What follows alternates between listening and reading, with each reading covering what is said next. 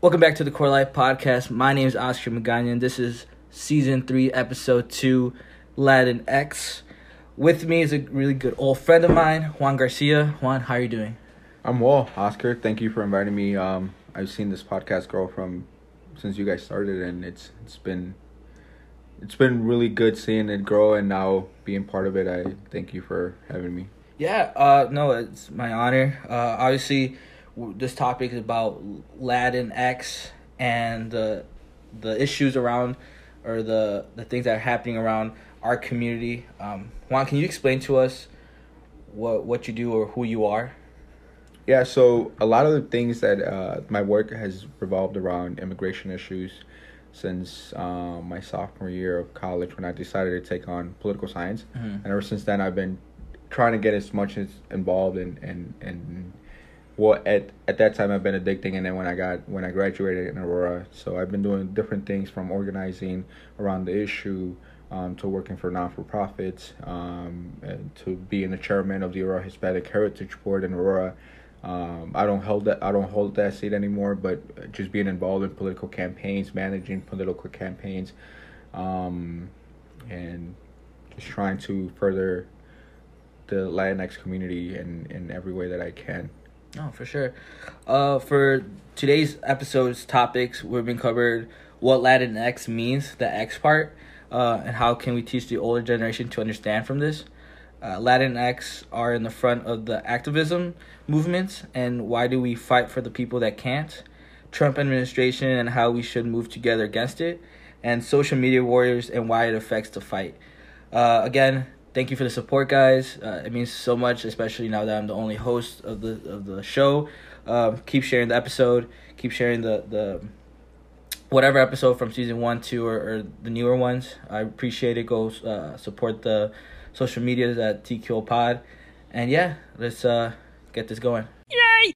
So for the first topic, um, I feel like, you know, I went to East Aurora. We both went to East Aurora, very uh, Hispanic Uh, community, uh, a lot. I think it was like ninety-five percent Hispanic, um, like it was like four percent Black, and like one percent other, which was a complete opposite co- from across the river, or in the cities around us. And, you know, usually people identify themselves as Latino, Latina, Hispanic.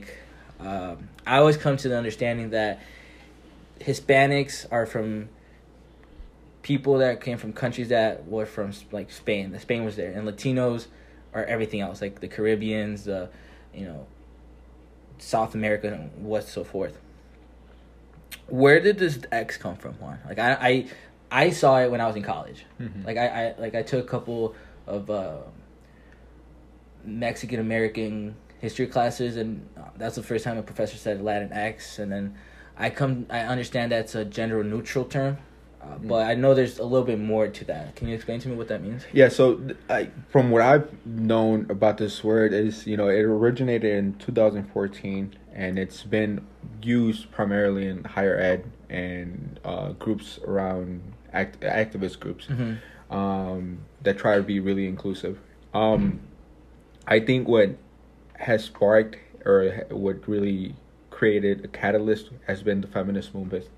Uh, going on within our Latinx community. Mm-hmm. Um, and, and the best example to explain it and why it's become relevant and why it's become so well used um, in higher ed and, and these groups is because uh, so there was an uproar where, you know, the language, the Spanish language, is very masculine. Yeah. Um, and that's always been uh, the conversation around um, um, the language. And so let's say there was ten Latinas in the room, right?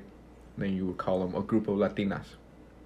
And then as soon as I walk in as a Latino man, it becomes a group of Latinos, mm-hmm. right? And that's when when when uh, the word really started to spark up. Um, and I know there's like the at sign. Um, you know, it used to be like lat, lat, Latin, and then with the at sign, yeah. So it could be like O or an A. Mm-hmm. Um, but that still did not include Uh, folks in the L G B T Q community, mm-hmm. or those who did not identify as a female, or or that were, you know, that did not conform to a gender. Mm-hmm. Um, so ultimately, I think what the whole uh, concept behind the X is to be really inclusive and, and trying to um, um, include everyone within the Latinx community. I mean, um, if if every aspect of every uh, within the community makes the community rich, you know, and we cannot exclude anyone. And that's why I use it. You know, if, we, if we're trying to be, uh, if we're trying to advocate for something, um, but not be inclusive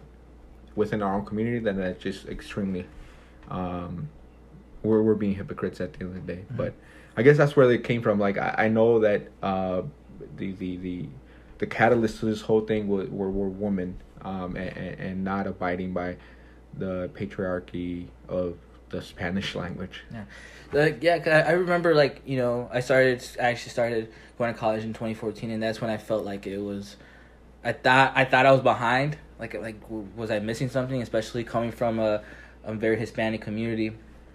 And then I was like, no, like I, I researched it. It was, it was a more recent movement.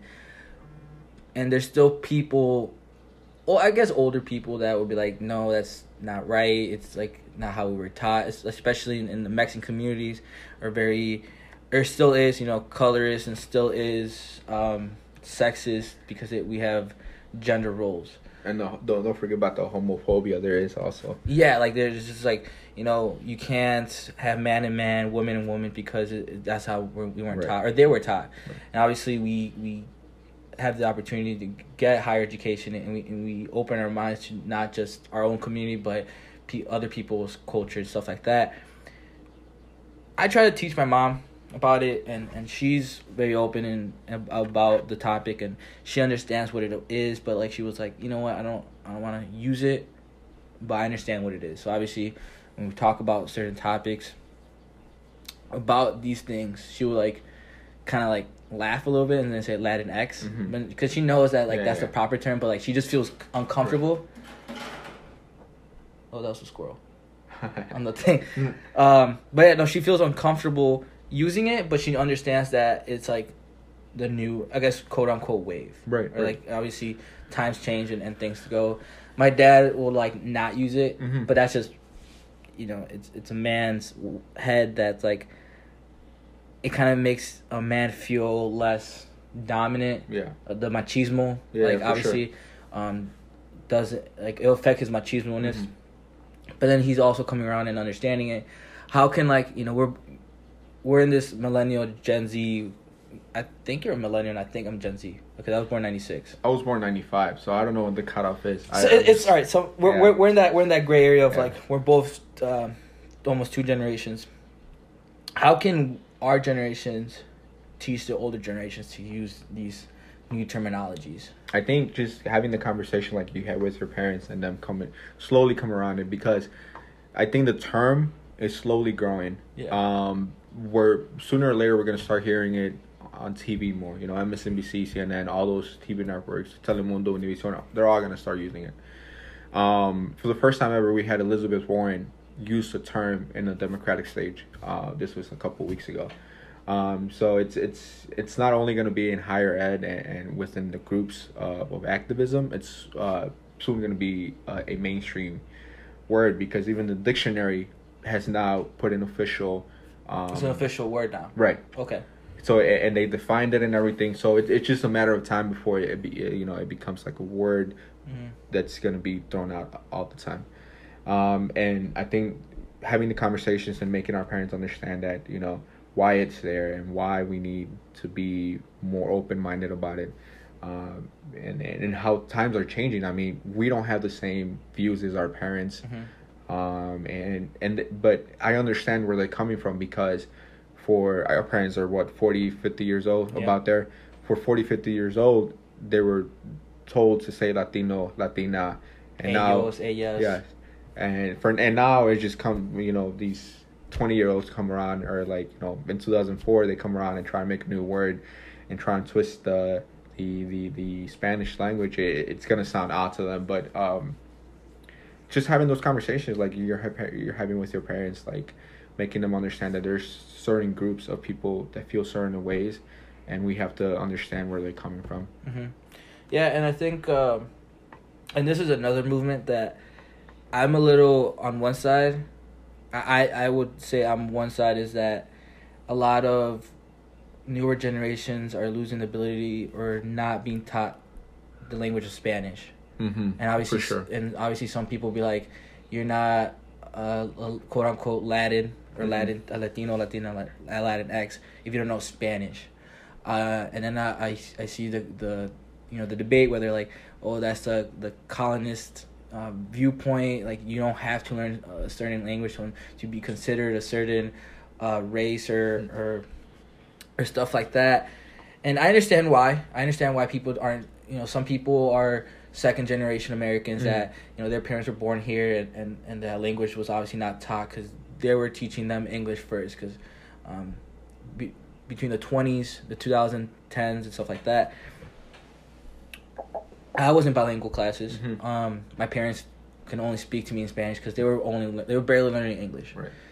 And I taught my, me and my sister taught my, ourselves English through T V, like SpongeBob, yeah. Nickelodeon, Disney. We taught ourselves, and obviously in school they teach us um, English. And then throughout the middle school and high school, I spoke a little bit more English as time grew, mm-hmm. as time went on, and less Spanish. So my Spanish actually decreased, mm-hmm. right? Or I won't say certain things properly. Right. And then in college, yeah. I did the opposite, where I started teaching more of myself Spanish, and my... both my English and my Spanish suffered, mm-hmm. where like I don't pronounce things or I won't say the right word in the same uh, part. What is like? Do you feel like that's a that's a, a valid point that we we need to uh, teach Spanish? Obviously now it's like people consider mm-hmm. it as a good tool. Yeah. But like, do you where, where do you where do you see yourself in this debate? So ultimately, like for a while, like we had you know. Probably like three years ago, man, like I, I'd be one hundred percent real with you, and, and people would talk down on folks that didn't know how to speak Spanish yeah. and were brown. Um, they'd be like, oh, se llama Jose, tiene nopal en la frente, yeah, yeah. you know. Um, but slowly I've started realizing that, and even not, like I think about, where, same with you, first grade through fifth grade, I went, I had E S L classes, you know, I was mm-hmm. in bilingual classes. And in sixth grade, I, and um, that's when I turned into English classes. Mm-hmm.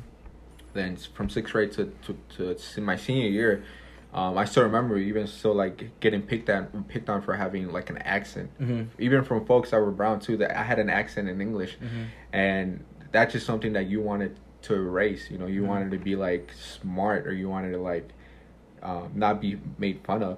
So it, I understand where like people, like same with you. Like I, I know how to speak Spanish, and I know how to like. Um, understand I like I understand it well, but there's words where like I trip up and mm-hmm. you know my parents were like, oh, you you know, they kind of laugh at me because it, I sound a little weird, but I understand like the folks that don't speak Spanish well or that don't speak Spanish at all, um, especially those second generations, third generations. I recently saw a video by Julian Castro that said you know he speaks very very very little English, and mm-hmm. he's the only Latino running um, for president. And he explained how back in the day, um, his, his parents wanted him to be really Americanized so folks would not discriminate against him. Mm-hmm. Um, and so I, I mean, I, I'm, I used to be, I not, I would not make fun of people, but I, I would be like, hi, yeah, well, you need to speak Spanish, you know, because you're brown. Mm-hmm. But now I'm just like, man, like, there's a, a lot of us have to kind of, we try really hard to fit in to the American lifestyle. And same with you, I embraced my Spanish a lot more in Benedictine. Like I was a lot more open about my views and, and, and wanted to show off people that I knew Spanish and that I was Mexican, you know. Mm-hmm. Um, but that's a, that's just something where like you become a minor, like a, a strong minority in college, and then you just try to embrace that more. Um, so I don't know, like I in this debate, I don't I don't think I, I like I'm against people not. Knowing English, yeah, I, I mean not knowing Spanish. I don't think it's a debate anymore. Obviously, like you said, like yeah. two, three years ago, th- this was a more hot topic. I just wanted to, because I feel like that's a, that's in the same category with the the whole Latinx movement. Is that there there are, you know, Latinx activists who don't know Spanish mm-hmm. at all because mm-hmm. you know they they were born here and, and maybe depending on the city they were from, they were, they didn't have E S L classes, so mm-hmm. like. Their Spanish has suffered and, and their English grew. Or yet, they didn't have other friends to speak Spanish. Yeah, they're you know? maybe the only uh, Latinx person in that place, and they were just a um, bunch of like white people right. or, or whatever whatever their, their neighborhood was, and so the, their Spanish is gone. But they still fight that that, that fight. Right. You know, they still understand where they're coming from, or who or who where their come their parents came from, and mm-hmm. understand the struggle. and I, I don't know, I just feel like I, I'm in the point, like, I, I did go through college, and I, and I do have, like, a, a big boy job, and I understand that the, the power of, of being bilingual or trilingual, um, knowing different languages is, is just more of a benefit than For sure. than a, than a handicap, obviously. Uh, people will make fun of you. There's obviously, we, we see so many videos on online about, you know, we speak English because it's America. Mm-hmm. I mean, even though the United States doesn't have an official language. Right. Um, yet, these are the same people who uh, celebrate Cinco de Mayo. Right, right, uh, right. You know? Right. And it's, you know, you... you or eat tacos. Or eat tacos or, you know, or whatever. And, yeah, like, you know, I, I work... I, I also still work retail, and, and there's many times where, like, my manager's like, hey, Oscar, you know, come, come help mm-hmm. me because this person only knows Spanish. And, and obviously, my Spanish is still... I'm still working on it. It's still mm-hmm. broken. But the person I'm helping with feels better or feels right. more, more comfortable now because, like, I'm reaching out and helping them. Mm-hmm. And then usually an older couple, usually, like, they're there to buy, like, their daughter, like, a purse or something. Mm-hmm. And they, they feel more... I, I just see this, this like, this happiness or, like, a, a you, sigh of relief. You feel it. Yeah, you feel like, it. Like, like just... someone here can help me right, and, right. or understands me. And, and usually... And, and the, even if I trip up on words, they, they understand that I'm trying. Mm-hmm. And, uh, you know, it's like I said, it's more of a tool now mm-hmm. to understand. To understand... and speak yeah. Spanish or whatever language you do. Uh, I know a lot of um, Asian friends of mine taught themselves Mandarin or, or Korean just because they knew they lo- they they obviously didn't speak it in their household. It, it was lost. So mm-hmm. it's not just the the Latinx community that, right. that it's, across, yeah, it's across the board. Like whatever like whatever immigrant family you're coming from, yeah. sometimes. I mean, same with the Italians. You know, yeah. they lost the. I mean, not the last language, but they kind of. Were shame on speaking Italian or, you know, the Polish people. Um, not so much shame, but, like, they were told not to speak a different language mm-hmm. when they arrived here. So, yeah, I totally get that. And, um, I mean, I I always encourage folks to learn different languages. I mean, uh, I was in China for a little bit, and I, I, try really, I tried really hard to pick up Mandarin. But Mandarin's hard, though. It's super hard. Yeah. But now I'm I'm trying really hard with uh, Arabic, and I'm I'm sticking really okay. Uh, you know, I have a... One of my friends is always helping me with Arabic, but I, I really encourage everyone to learn a different language, mm-hmm. even if it's difficult. No, yeah. Uh, I think we should move to the next topic. Yes, for sure. Uh, the second topic would be Latinx are in the front a lot of activism. Why do we fight for the people that can't? Uh, Juan, you just came back from uh, this protest that happened not so far from our home, our house in Naperville. Uh, and I felt like this was one of the bigger... I saw, like, A J plus. Yeah, for that. Sure. I, I yeah. saw them cover it. I saw a lot of news outlets covering it. And then, and I just, I just finished, before you got here, I, I listened to Kenji's uh, podcast, uh, Talking My Shit. I mean, shout out to Kenji. Shout out to Kenji. Uh, but he, he even mentioned it where, like, we always see these things happen in the in, so, in southern states. Mm-hmm. You know, obviously, um, Hispanic or, you know, Latinx uh person goes and, and gets discriminated for talking Spanish or, mm. or they're not given the same uh they're trying to buy a candy bar and they don't let them because obviously of the skin right. color and the and, and the accent whatever and, and and it's shocking because it happens so close to our house. It's like literally in the border of Aurora in Illinois right. or of uh, Naperville. Why do you put yourself out there for people that can't? So for this uh I wanted to make sure I I I, I said that, you know, I was one of the first people to go out there, mm-hmm. um, but there were already organizations and folks in Aurora that had already planned to do a protest. So when I when I set out there, you know, I, I there was going to be a protest at four and blah blah blah. I knew this because organizations in my community were doing it. They were, you know, they were publicizing it, and that's but. You know, people made like people think that I'm the one that organized the, the these events, but I was just one of the first people hoping to. The guy was still working, so I can like you know get there. Yo, yeah, and be like, yo, like what happened yesterday? Why were you doing this? Blah blah. But obviously the guy wasn't working. Um and um, but yeah, I just wanted to put that out there. There's people already organizing around this issue, um and I was helping them out in, in whatever extent that I, w- I I could. But um. For this, I, I, I really wanted to take uh, three approaches to it um, in the sense that when you say for the people that can't, are you talking about people that um, are undocumented? Yeah. Okay. So so there's three things to this. Um, I want to say that the pe- the people that are undocumented, there are really strong um, undocumented and documented folks um, across the U S that are, you know, leading this this movement, and that should be leading this movement, and, and they should be recognized uh, because the people that can are still like being a voice for themselves and and and and asking or demanding what, what the needs of their of the community are, right? Mm-hmm. And then there's kind of where I I, I I I fall, where I was born here, but I live in a mixed status family. Um, I'm more so like a like a like an aid for them. So like I, I kind of not mimic, but like I try to push every agenda or platform that they have, because I don't know the experience of an undocumented immigrant, even mm-hmm. though I do live in a household that, you know, that is mixed status. Like you don't have that, like you fear, but you don't have that fear right. of like one day you're not there anymore. Right. So, you know, God forbid something happily happens to a family member of mine. Mm-hmm. Um, and they're sent to Mexico. You know, again, I never, that's one of my biggest fears, but I would never want that to happen to anyone.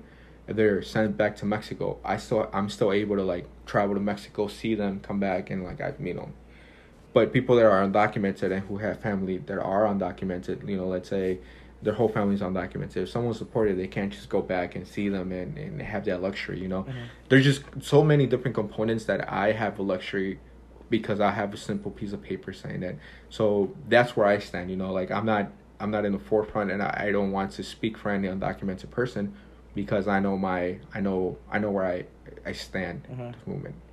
Um, But I do, when I do organize different things, I always try to give the platform to folks that don't have documents so they can speak up and, and, and you know, tell the people what the, the realities of their stories. Mm-hmm. Um, but when this happens and no one, like, wants to talk about it because they're they're afraid, because, you know, X, Y, and Z, whatever the, co- the cost may be, the, the case may be, then that's when I kind of talk about my experiences as coming in a mixed status family. And so I just wanted to make that clear. And then there's the third aspect where pe- allies, people that have families that are all documented, that, you know, this issue does not directly impact them at all. But um, those are the three kind of levels that I guess uh, I wanted to cover. Um, where I stand, uh, why do people fight for the, the people that can't? I mean, I don't know if I kind of answered that with, with those three. You did. Um, but uh, I guess... because that affects everyone. I mean, yeah. You know, whether you're directly impacted or not, this is something that we should not be going through in twenty nineteen. And mm-hmm. But, yeah. No, like, the way you, you broke it down, obviously, um, I guess where I land would be on, on, on the on the third part where my family is already all documented. Mm-hmm. Um, my, my parents both got citizenships uh, during the late nineties and, mm-hmm. and early two thousands. So, like, I don't have that fear anymore. Mm-hmm. Uh, but... and they don't have that fear anymore, but they also understand that not everyone has the op- same opportunity, or if the opportunity comes, it, it t- the process is takes, they, right. they understand that the process takes forever. Mm-hmm. You know, even just getting papers, even getting citizenship, it takes like ten years. Right. Like, it's it's, right. it's a, such a long process. So obviously when people, just, um, I always see on Twitter, or it's like, oh, go back and come back legally. Right, right. It, it takes ten years, yeah, to do, yeah. like almost ten years. Um, and, and then sometimes when, when you, you know, I had uh, my mom's cousin husband get deported, and one of the terms is that when you get deported the first time, I think it's like three years till mm-hmm. you can officially uh, put in paperwork. Right. And if you do it the second time, it's like a ten-year ban. Yeah, yeah. And the third time, you just can't do it anymore. Yeah, for life. Um, and some people have tried crossing multiple times mm-hmm. and, and different danger dangerously. or I, I mean, everything is crossing is always dangerous.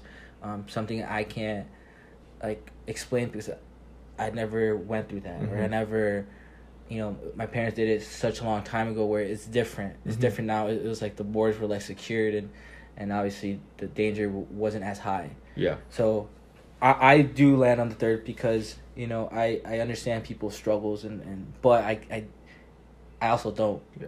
You know, so. And and this is where like I guess.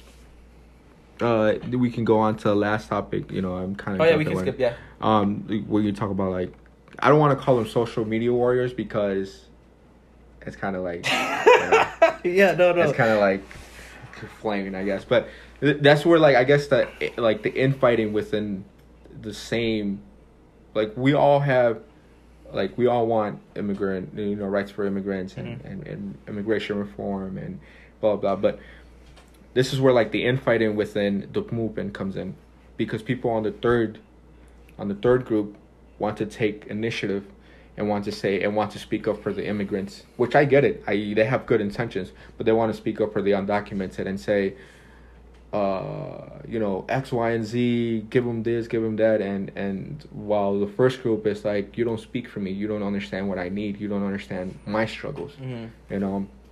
Same with the second group. Me, I can't ever go out and say being undocumented is horrible because whatever, because I don't know what it's like. And this is where, like, and I get, I one hundred percent get the first group where, like, they're, they get mad when they hear other people speaking on the, uh, on, on the issue. But a lot of the times it just needs support and, and allies behind them.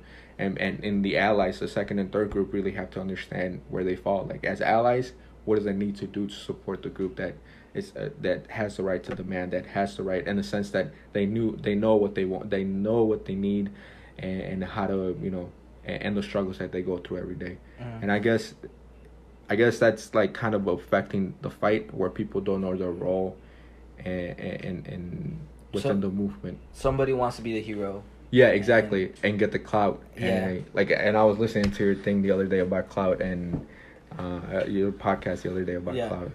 Um, but yeah, I mean, they want to get the, the fame, you know, mm. and say, hey, I'm leading this movement. Which, you know, it's it's it's and, and that's where head you know headbutting yeah, and and and I think if that's more well explained, and that's a, that's a, a harsh reality I learned when I I tried doing some things myself and not. I learned this like three three years ago, you know. Mm-hmm. I learned that I had I know I need to know my role, and, and, and if I know my role, I can best serve the the movement. Mm-hmm. And I think if we explain that better and under and make people understand that not everyone has to be a hero in, in a movement, like they can serve a better purpose if they understand yeah. that um if they understand their roles and what's in it.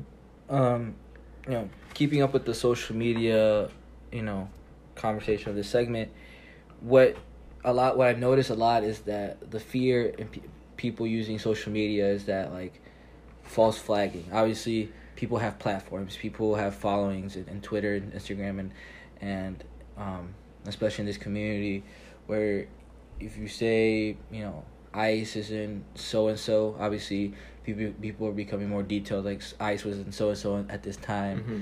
and um you know, how does that affect, and, and and then I so I saw that so what I noticed so this is how I saw it, I saw someone put, be specific on what you see. People got specific, but are confused of what an ICE vehicle is. Mm-hmm. They, they just see a government vehicle. It's like, oh, ICE is here, right? Um, and obviously that puts fear in people's mm-hmm. heads, and it's just like, be more specific and, and put take pictures and stuff like that, and and then people are like, okay, cool, for next time mm-hmm. I'll learn. But this whole adding fear to, you know, or using social media as a platform, how can that, like, positively affect us and negatively affect the, the fight, you know? Yeah, so positive, like, in a positive way. Yeah. Like, I guess the best way to, like, think about it is, like, when um, Trump came out and said um, that there was going to be major ICE raids, like, three weeks ago. Yeah. And then he postponed it to this week. Um You know, we had uh, we had folks all across the country, mayors from all across cities, saying, you know, we condemn this, and, and you know, our Lori Lightfoot came out and said, you know, our C P D won't work with ICE agents and blah blah blah, and and then I kind of posted a post on Facebook calling out the mayor of Aurora, you know, um, for not saying anything about the matter and easing up on the uh, easing the community, you know, on this matter. I think when it comes to calling out people, when it comes to calling out politicians that hold power, I think that's uh, social. When that, that aspect of social media comes in as a positive, because mm. then we put pressure on them, and they understand that we're here. A negative is definitely instilling fear when it's a lot of times are are false reports. um, I've always, I've, I've been, you know, super outspoken on the fact that people need to take pictures at the exact place and time, um, and videos if they can. I know people are driving in, and if they see like a federal car, like federal, um, I don't know, what do you call it, like S U V or whatever, yeah. um, people are quick. And I get people have good intentions and they want to warn the community. Um, but a lot of times, you know, um, because of that, uh, folks will not go out to work. Folks will stay at their home. Uh, you know, they won't go out with their kids, X, Y, and Z. Um, I kind of lost my train of thought here, but um, a lot of the times, those vehicles, we do have federal offices in Aurora. You know, we have the Social Security office. We have Um, many offices across the Kane County area where those cars are like have to show up to those offices, and that's why they might see here and there like some federal federal cars. But um, that I you know when people send re- re- reports, um, people like D M me, people text me and let me know, hey, you know this is this is why you know this is where they're at, or like, this is where people are saying they're at. Uh, there's a group in Aurora called the Aurora Rapid Response Team where we, it's a group of like fifty of us. Um, and as soon as someone's posts something there, we there's so, someone always on standby, ready to go to the place. And every time we, I would say like maybe like eighty to ninety percent of the time when we post like something that we get a report, um, people, one of our team members shows up within five minutes. And a lot of the time it's like no one's there. And we, we do like a thorough kind of, I guess you can say, investigations where we go to every business around the area and ask if they see something, or anyone um, around there. We ask if they see, you know, ICE activity, and a lot of times it's not true.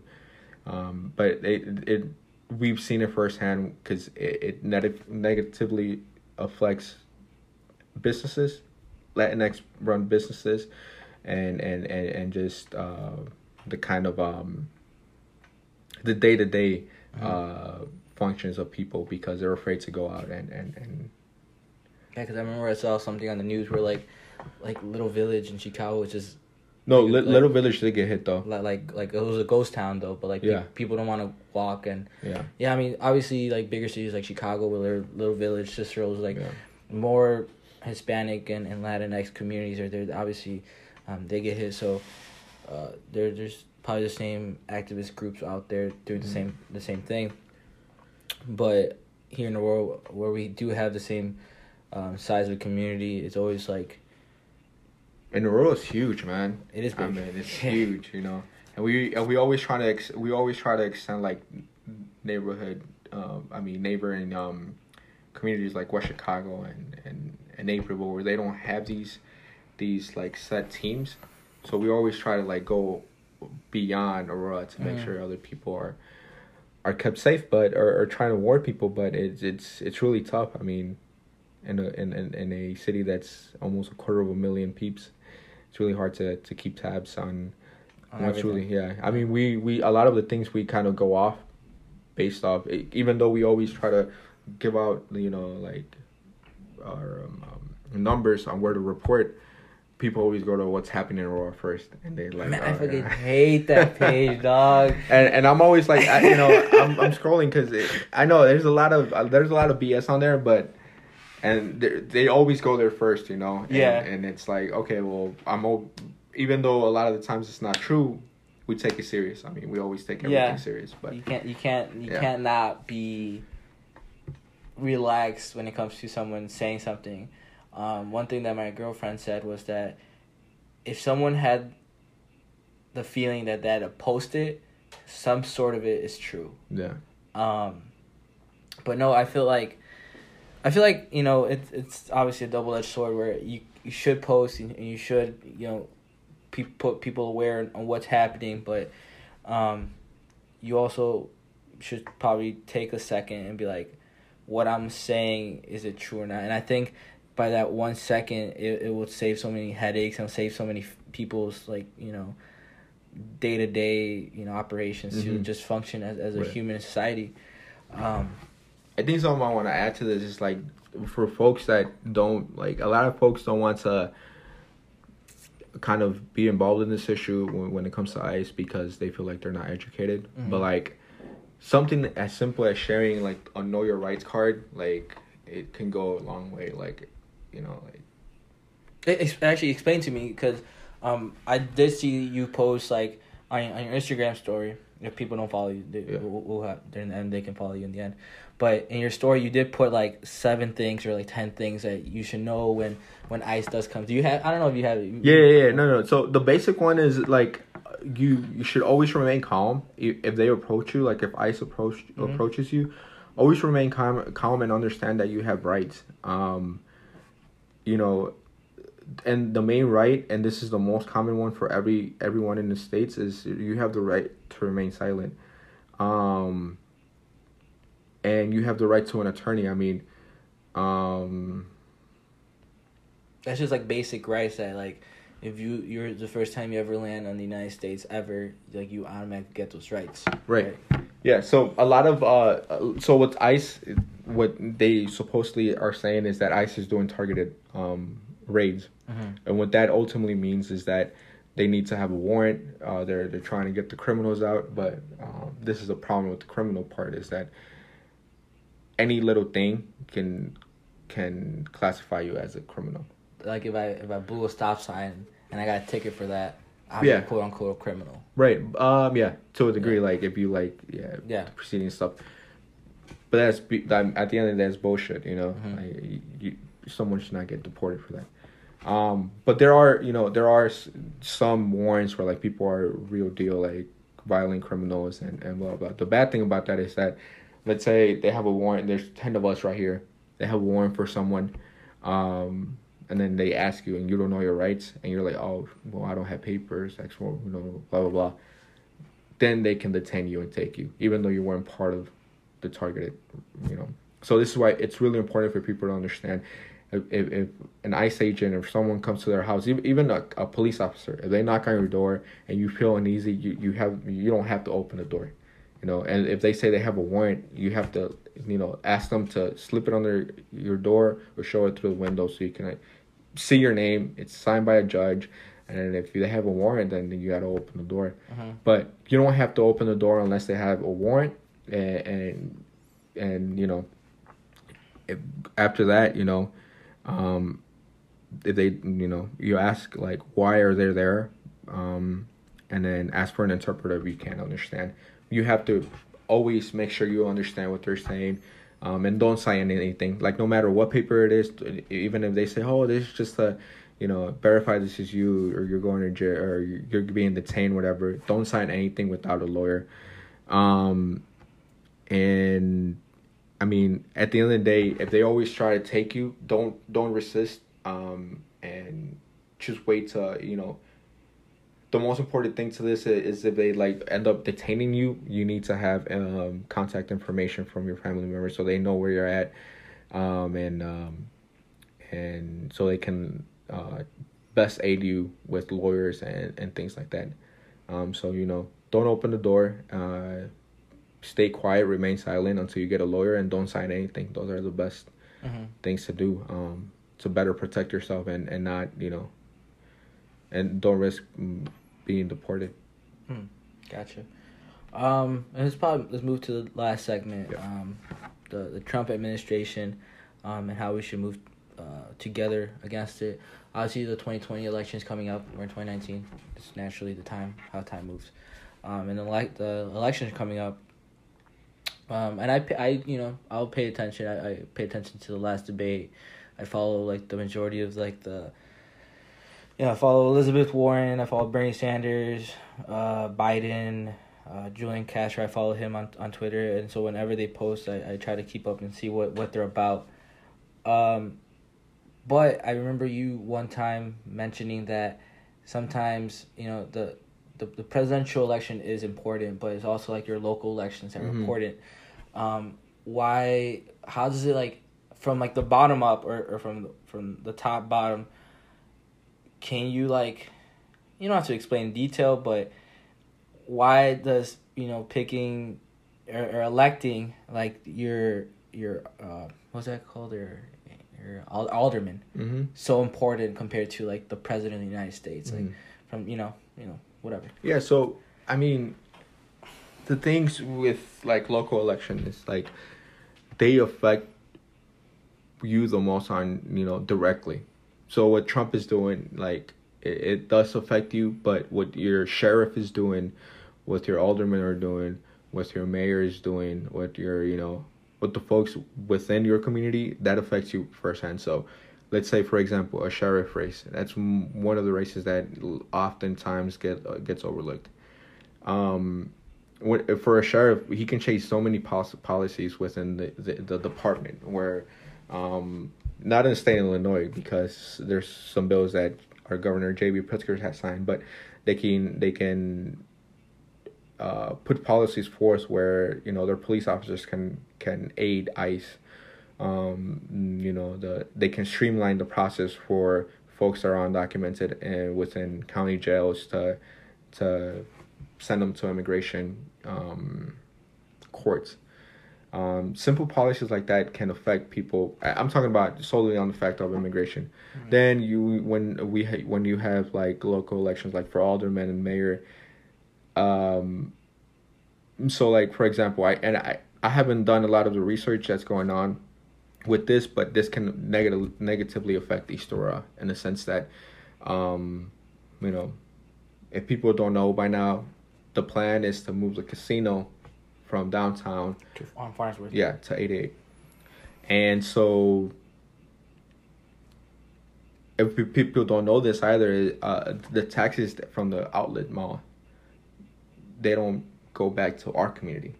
They go to, I think, Saint Charles or Batavia community. So if the casino is moved from, you know, down the downtown area, the, the taxes from there are no longer within our community anymore.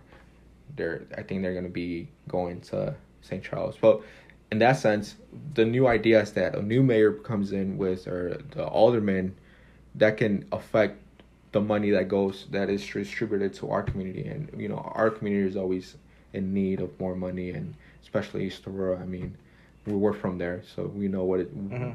the needs within. Um, so that's just one example. And, and, and I hope I'm not wrong, or if I am, I hope someone corrects me. But if, you know, the taxes that are, the revenue coming in from the casino are, are, are the money, it. you know, it's it's going to affect our Our Latinx community, mm-hmm. ultimately, our brown community. Yeah. Um, and also just policies. I'm always talking about immigration, man, but that, that that's that's the main thing that I've been focused on for so long. You know, the current mayor, and I don't want to call him out, you know, that bad, but, you know, the current mayor has failed to pass policies that would uh, further protect immigrants within the, the rural community. Um, and... Luckily, we have a, a governor that has done that has gone above and beyond to to make it a, make Illinois the most immigrant uh, friendly state in, in the whole country. But you know these things can you know these policies can directly impact a lot of people. But um, the the I, I think the the outcome of last election was like eight percent went out and voted for local elections, mm-hmm. out of all of our eight percent. It's just, I, I don't know. I don't have a calculator, but like eight percent of a quarter of a million people is like yeah. not where it should be. Right. Well, ten. I mean, ten percent is what twenty five k. Ten percent of two two hundred fifty thousand. Yeah. Hopefully. Yeah. Right. I think so. I'm almost positive. Yeah. Gosh, this is why. Um. So yeah, yeah, yeah. No, yeah. It's ten percent. I bet. Okay. So yeah, yeah. less than tw- less than twenty five thousand people came and voted for, in the in the mayor's election and or in local elections. Yeah. Less than twenty five thousand people. Which is like, I think, the size of N I U. Yeah, I think N I U is about like twenty-three, twenty-four thousand people. Holy shit, man. My university was like five K. Yeah, no, N I U's pretty, N I U's pretty big. So like the size of like N I U, a, a medium-sized state school, which is like DeKalb, which where N I U's at, um, is not even the close to the size. So like the, that small of a population...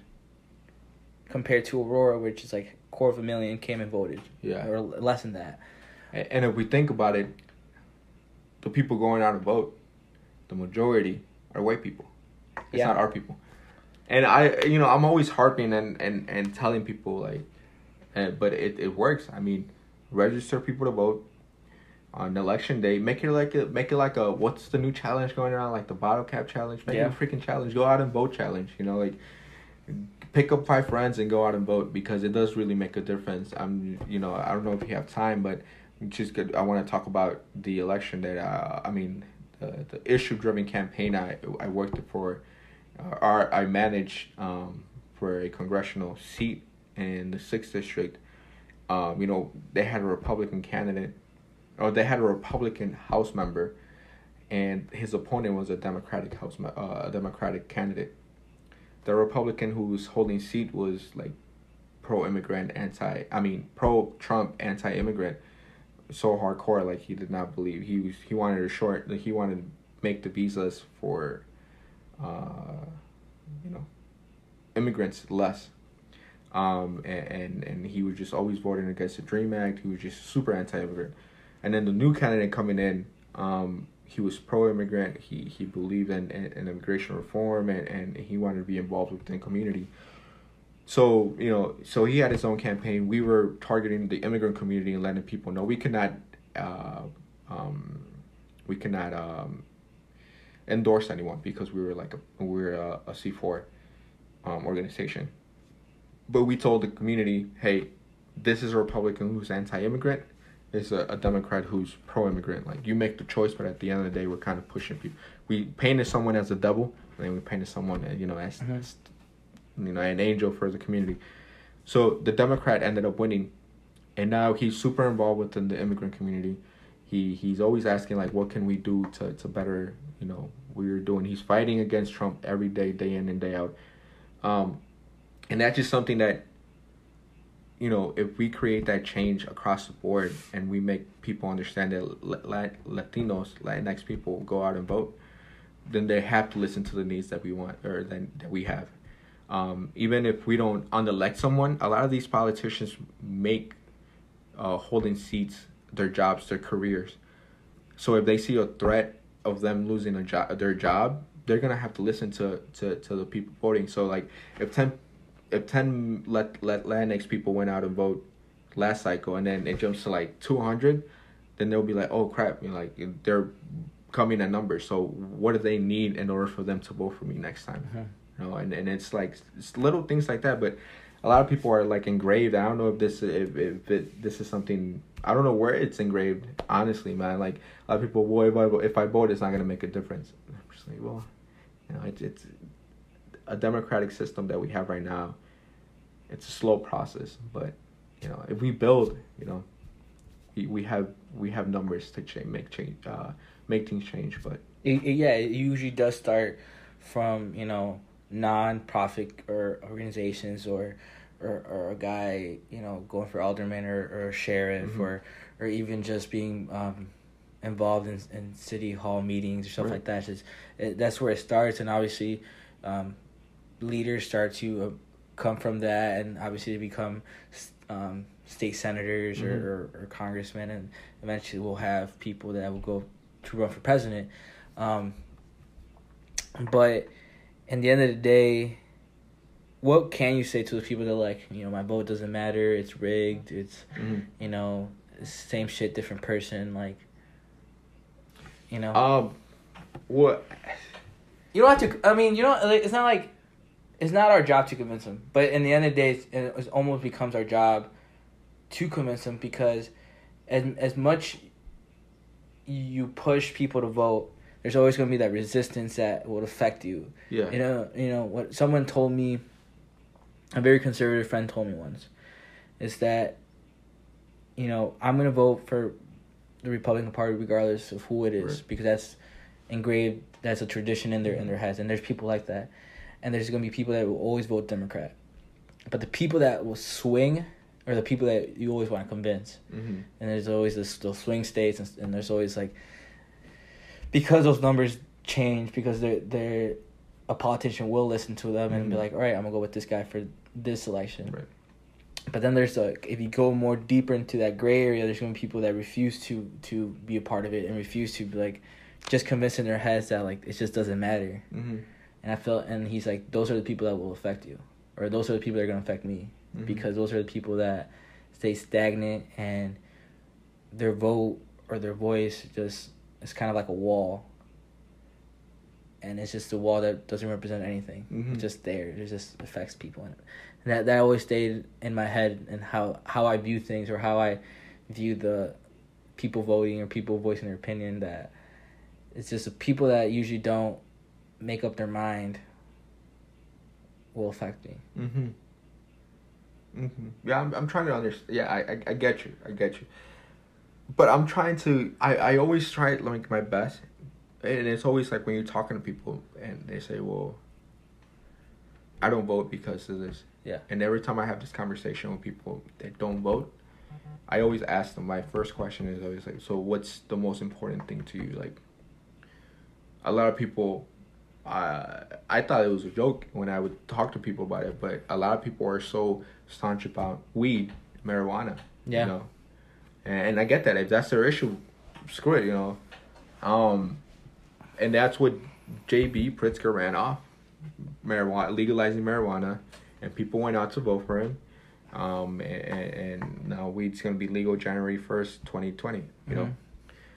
But when I talk to people, you, I guess you just have to find the one issue that they... And a lot of times it's really hard to kind of break that shell and and see uh, what they're passionate about. But if you really get to the to, to the to, to the to the point and find out what that person is, you know, and, and my the person might, if they have a kid, they're like, well, my kid's education is the most important thing. So then you explain, uh, you know, well, if you vote for this person, this person's gonna ruin, you know, or you know. She's anti giving money to this to this school, or she like the tax system, blah blah blah. I don't I don't know what the issue may be. You just explain to the person, well, this guy is, you know, gonna affect the community in this way, and it can affect your child's education. Or if someone thinks it's immigration, then you paint the picture of, you know, this guy's pro Trump and he's gonna do whatever Trump says. Or if the picture or the issue is taxes, They, you know, you know, a lot of times Democrats always put high taxes on things, and Republicans are low taxes. So you say, well, Republicans are, you know, oftentimes uh, trying to bring down um, taxes, and, and, and that's how you get them involved civically. Just trying to find the one issue they really, really, really care about um, can motivate them to go out um, and vote. But then you just have to, you know, I ultimately have a beer with the person and try to break that That that that, that barrier to communicate mm-hmm. better, but yeah. Oh man, no. that that's that's very well explained. And then for the for the people that are listening, um, you know, we went through a whole basically an hour to explain the Latinx, and Latinx people, it doesn't mean that they're, they're that they're Mexican, you know. Like, and, and and for those that for folks that call it Latinx, I I'm sorry, I that's what I usually use, but uh, for. For me to speak fast, uh, you know, I say Latinx, but I, Latinx is is a lot more um, appropriate. Yeah, yeah. But like, and and, and also it's just not Mexican people. It's like the Guatemalans mm-hmm. or the people from El Salvador or mm-hmm. people from Panama that also come here um, undocumented, and and, and, and there's docu- undocumented communities of them too. Mm-hmm. Um, it, it's not just affecting Mexicans anymore. Right. It, it, you, I feel like it, that used to be the the stereotype that yeah. only Mexicans were undocumented, but it's, it's it's a lot of it's a lot of communities and right. a lot of different races, yeah. um, race of people that are being affected, and and, and all this information. Hopefully, um, you know, this episode or, or just in general, will show will shed some light. You know, this this past episode, this past episode last week was about sex education. This one's about, you know, the the issues around Latinx, and hopefully. Um, As the podcast grows, people will reference these episodes and, and be like, I, I understand or or I I learned something. Because mm-hmm. at the end of the day, that's what the podcast, for this podcast is about, is you either learn something or you, you, you teach someone. Mm-hmm. And in this case, you taught me. And and, and and and you taught so many other people. But moving forward, I can teach other people, and just by just by sharing, you know. Mm-hmm. But no, Juan. Well, no, it's it's been a pleasure being here. Um, just I want to kind of slide in the Bad Ombres podcast. Oh no, yeah. This right. So this, this is this is the time uh, towards the end of the episode where I'll give you the mic symbolically. Um, plug in whatever you want. Where can we find, where can my audience find you? Where can they follow you? Or what are you working on? Yeah. Go on, go ahead. Um, wow, what am I working on? Uh, okay, so just kind of, I'm working on two different things right now that are big for me and that I'm really, you know, going to dedicate myself to. Uh, the first thing is I'm bringing, well, we're bringing a new podcast. And I thank Oscar for letting me use his platform to kind of advertise this. Uh, it's called the Bad Ombres Podcast with three of my good friends, uh, um, Jesus El Toro, Joe Cortez, and Jose Martinez. Hopefully I can have them on the podcast. Oh, they're super cool, man. They yeah. can talk for hours. I know. You know. Because I feel like this uh, this this topic can't just be hold, hold in, in, in one episode. Mm-hmm. And and I'm assuming that's what your podcast is about, right? Yeah. So, like, we have so many different topics where we're just trying to spark up the conversation like you, mm-hmm. you have, you know. A lot of people may not know about the, the term Latinx uh, until now. And then they're like, okay, well, that's something I can use. We're talking about the most relevant things to our community and, and the most, I guess, headline thing within every week. Um, and but we're not... We're not saying we're experts. We're just trying to spark up that conversation because the four of us, if we sit together, um, you can see, like, we always bump heads. We have different opinions. And and, and, and I know if they would have been here, we're having this conversation. It would have been a longer episode. Oh, man. It, it, it would have been like two hours. But that that, that podcast is, is strictly on po- uh, politics. You know, the four of us went to East Aurora. We all went to our respective universities. He went, Jose went to N I U, right? Mm-hmm. Yeah, he's still going or something like that. Um, and so we're just trying to bring the conversation to Aurora. Um, the other project is too long to explain, uh, but it, it is focusing around uh, immigration and a hunger strike happening in two thousand twenty-one in January. So I, I, I'll touch that uh, uh, oh, a lot more in in my social media. My social media is Garcia Juan P O L uh, across the board. Okay. Um, stay away from my Twitter. That that I... I That doesn't reflect. that, yeah. that, that's that's your fist of, of social media. Yeah, my yeah. Um, but you know, you guys are welcome to follow me. Uh, I've I've gone. I had a little my moment in politics uh, the last few months. Uh, but I'm back to my professional stuff and and really focusing on this issue of immigration and being politically involved. So Garcia Juan P O L. Um, I think that's it. I mean, thank you for having me again. No, um, it, was, it was an honor for, to have you on my on, on this episode, and, and hopefully you can come on to a Bad Ombres uh, podcast. Yeah, I, I would just be about. like, uh, I would just I would just be listening to you guys. It's like it'll be. Os- Oscar's... Now we'll talk about something that you're passionate about. You know, I'm uh, passionate politics about... politics around. I don't know, whatever you like. uh, there's politics on that. Maybe, hopefully, uh, I'll be there. Um, but no, thank you guys for listening. Uh, you know, it, it's always an amazing thing when uh, people will come up to me and say, yo, this episode was great, or I learned something. Uh, but follow the podcast on T Q L Pod and all social medias. Uh, follow my new sports channel, uh, the Fourth Quarter Sports Podcast, uh, which will come out a new episode next week. Um, and yeah, uh, hopefully, I, I really en- hope that you guys enjoy this episode and, and future episodes and, and the past episodes. Um, again, thank you, Juan, for, for being my guest. And see you guys next week. Thank you. Bye.